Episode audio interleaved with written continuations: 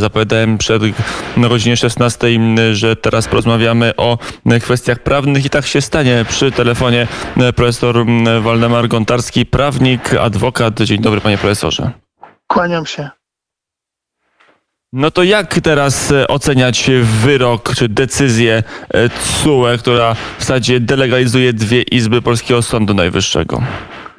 No, w e, Unii Europejskiej jest tak jak e, w porządnej demokracji. Kto pierwszy staje, ten rządzi. Widocznie pani wiceprezes Trybunału Sprawiedliwości Unii wstała dzisiaj wcześniej niż e, polscy sędziowie Trybunału Konstytucyjnego i niespodziewanie swoje postanowienie ogłosiła 56 minut 76 sekund przed przed zaplanowanym w tej samej materii wyrokiem Trybunału Konstytucyjnego i kilkanaście godzin przed wyrokiem, uwaga, Trybunału Sprawiedliwości Unii Europejskiej, który też w tej samej materii odnośnie do legalności Izby Dyscyplinarnej Sądu Najwyższego jutro ogłosi wyrok.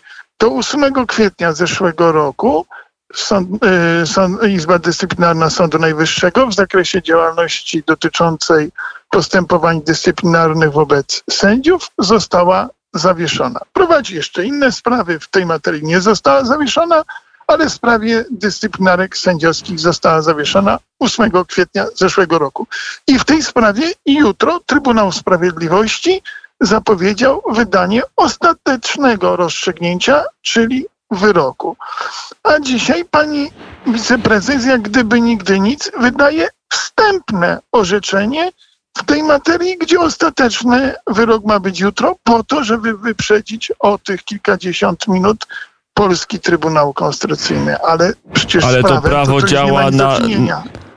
No właśnie, panie profesorze, jak to jest, że teraz to kto pierwszy, ten lepszy? To jest, nie jest tak, że tak. gdzieś są zapisy prawa i że, i że, nagle, że, że, że nagle można co obejść polską konstytucję, bo się jako pierwszy e, krzyknęło mamy rację? Dokładnie, tak. To jest właśnie nowa definicja jak my to prawnicy nazywamy pierwszeństwa prawa Unii, supremacji prawa Unii, nadrzędności prawa Unii. Kto pierwszy wstaje, ten rządzi. No ale to jest po prostu kompromitacja, kompromitacja dla wszystkich, y, którzy są z Unią y, związani. No, niestety tak to wygląda. To, co zrobiła pani y, wiceprezes, to już pokazała w piątek przed wyborami samorządowymi w 18 roku, gdy nagle, żeby chcieć tak zakładam i tak jak byłem pełnomocnikiem Polski przed Trybunałem, tak to później interpretowałem e, sędziom, e, sędziom Trybunału Sprawiedliwości Unii Europejskiej, że wiceprezes w piątek przed wyborami, gdy już e, zaczynała się cisza wyborcza, ogłosiła postanowienie niekorzystne dla Polski, wtedy przywracające sędziów Sądu Najwyższego, chociaż nic nagłego się nie działo, bo takie postanowienie tylko nagle można wydać, jeśli coś się stanie nieodwracalnego i bezpodstawny będzie w przyszłości wyrok. I wtedy ostrzegałem sędziów Trybunału Sprawiedliwości, żeby już więcej tego nie robili, żeby nie dali się tak upolitycznić, żeby nie niszczyli aż tak prawa unijnego, nie podważali zaufania obywatela do prawa Unii. I 19 E, listopada 19 roku z kolei jeszcze się udało, bo już wtedy zapowiadano, że Trybunał e, Sprawiedliwości zdelegalizuje Izbę Dyscyplinarną Sądu Najwyższego. Wtedy jako pełnomocnik słałem do Trybunału właśnie pisma procesowe ostrzegające przed taką instrumentalizacją prawa, a teraz poszło to inaczej. To jest, to jest przykre, bo to jest cała seria orzeczeń. Ta pani wiceprezes też 21 maja zawiesiła też natychmiast działalność e, kopalni e, Turów. Także mamy po prostu, widać wyraźnie, że zdecydowane instrumentalne podejście do prawa. Tak się nie robi jako prawnik, powiem. No ale widocznie Unia Europejska jest mieszanką prawa i polityki i tym razem polityka wzięła górę nad prawem. To ewidentnie widać. Panie profesorze, jakie to orzeczenie ma konsekwencje dla polskiego wymiaru sprawiedliwości? Formalnie jutro nikt nie będzie uznawać, cokolwiek zrobi Izba Dyscyplinarna to, co powiedziała, rzekła e, pani wiceprezes. Faktycznie kar finansowych od razu mówię za to e, jeszcze nie ma. W ogóle traktat przewiduje kary finansowe jedynie za niewykonanie wyroku, a to nie jest wyrok, bo wyrok wydaje Trybunał i w składzie innym niż jednoosobowy. Jednoosobowo to się wydaje postanowienie niższe rangą i z punktu widzenia prawa traktatowego żadne kary finansowe nam nie grożą. Ale przy Puszczy Białowieskiej, bo jeszcze nim te wszystkie środki tymczasowe, o których teraz mówiliśmy, miały miejsce, było jeszcze zakaz wycinki w Puszczy Białowieskiej. Y, Trybunał w postanowieniu orzekł, że jeśli Polska będzie nadal wycinała, wtedy dziennie będzie płacić 100 tysięcy euro.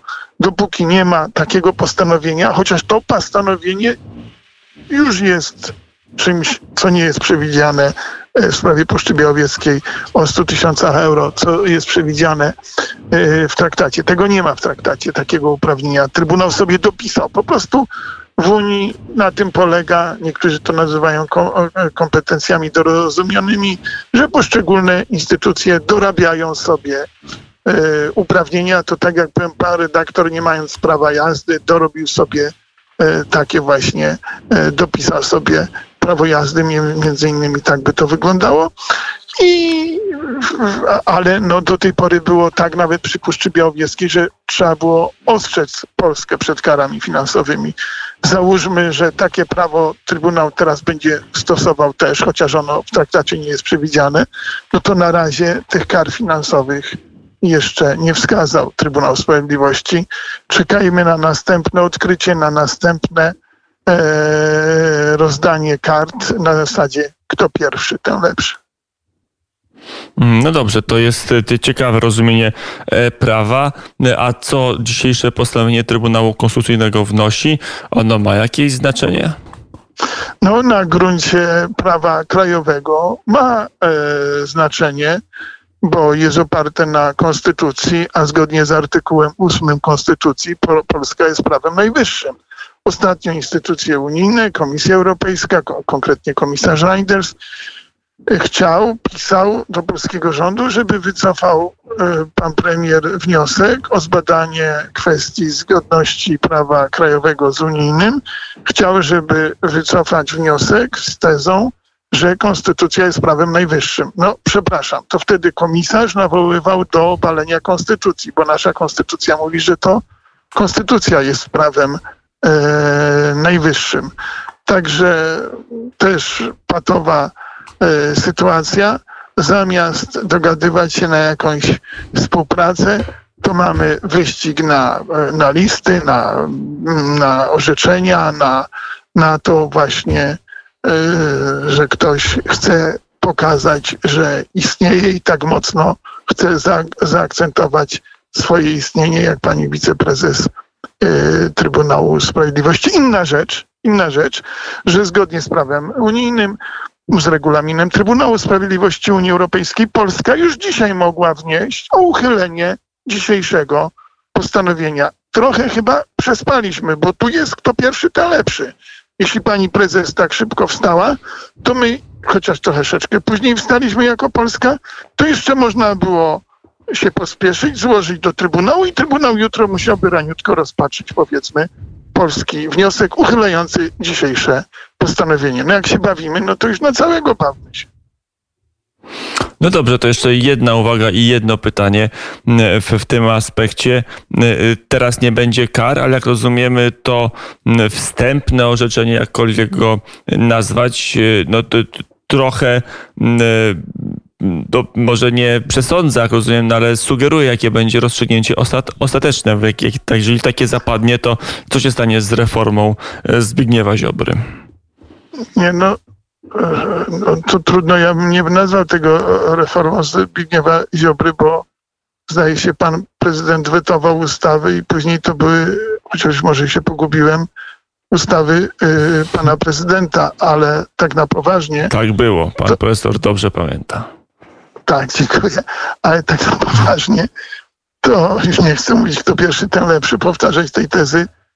to jest przygrywka do tego, co może się stać z funduszami węgierskimi, funduszem odbudowy, że komisja wydłużyła rozpatrywanie, że nie ma gwarancji, że tam e, wymiar sprawiedliwości prawidłowo działa, między innymi pod takim hasłem. I ja bym to dzisiejsze już na poważnie postanowienie pani wiceprezes w tym kontekście odczytywał. No i tu już idą potężne sankcje finansowe w ten sposób, że nie my będziemy musieli coś płacić, tylko nie, nam nie wypłacą tego, co nam obiecali, czyli Funduszu Odbudowy, czyli polska gospodarka po koronawirusie, czy w trakcie koronawirusa, jak to liczyć, tak liczyć, yy, nie będzie się mogła tak rozwijać jak inne gospodarki, nie będzie miała takiego dostępu do takich środków finansowych jak inne gospodarki unijne.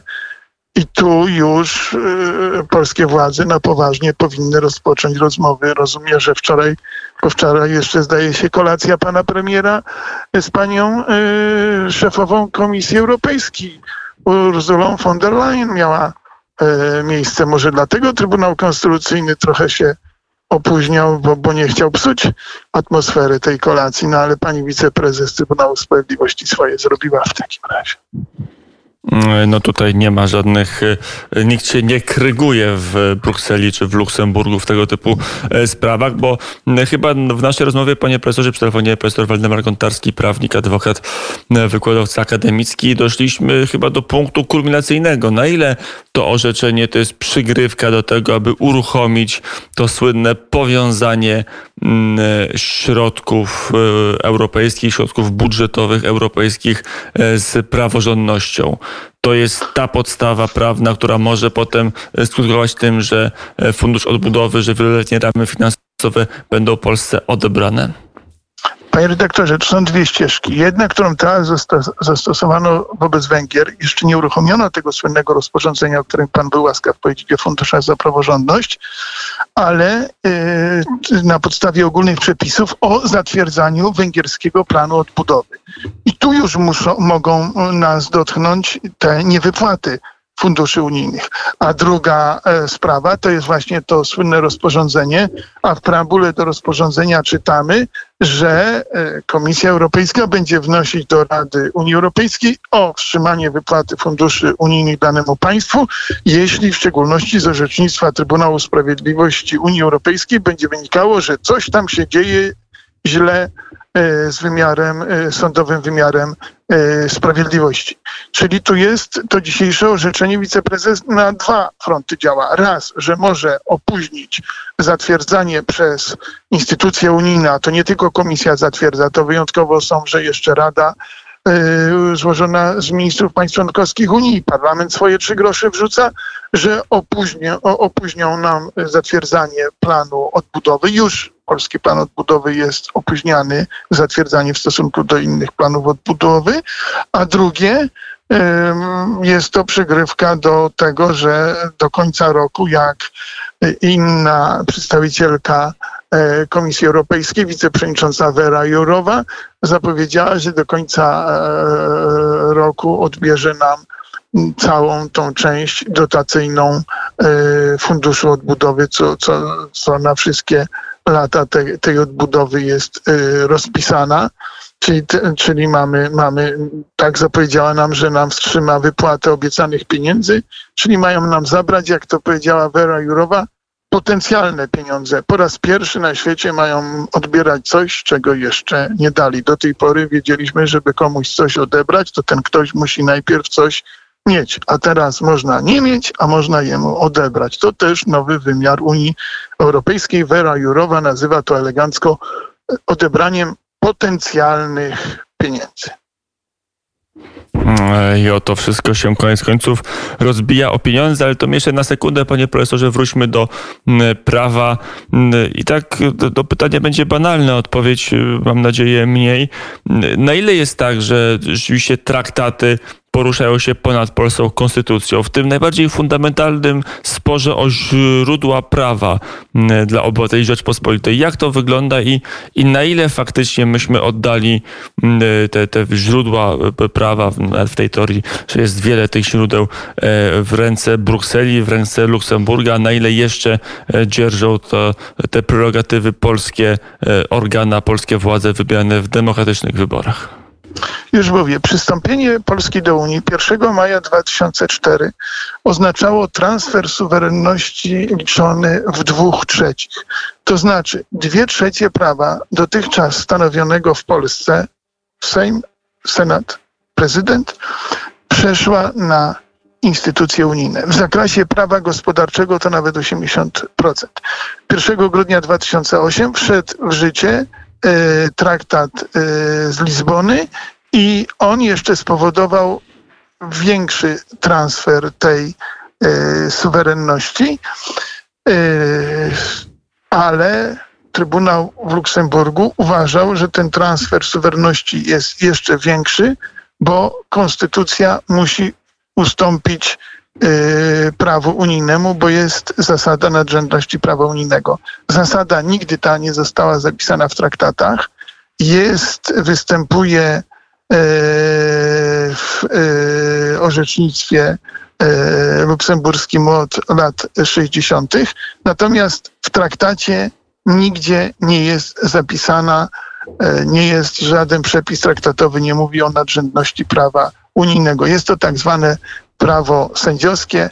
Y, Trybunał z początkiem lat 60. y, tak sobie to dopisał.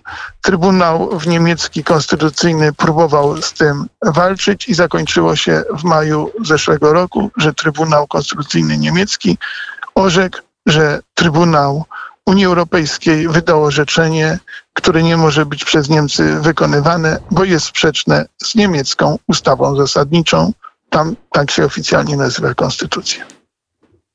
I jak się ten spór do tej pory mm, zakończył? Były jakieś kary, były jakieś represje, były jakieś retorsje wobec Niemiec?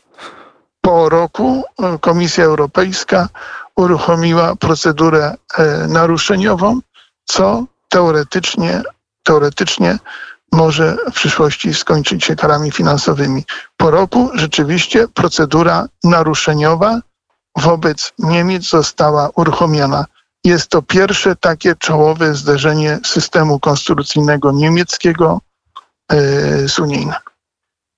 Mm, Powiedział profesor Waldemar Gontarski, prawnik, wykładowca akademicki, adwokat. Panie profesorze, bardzo serdecznie dziękuję za rozmowę. Dziękuję, do widzenia. Mm, I do usłyszenia.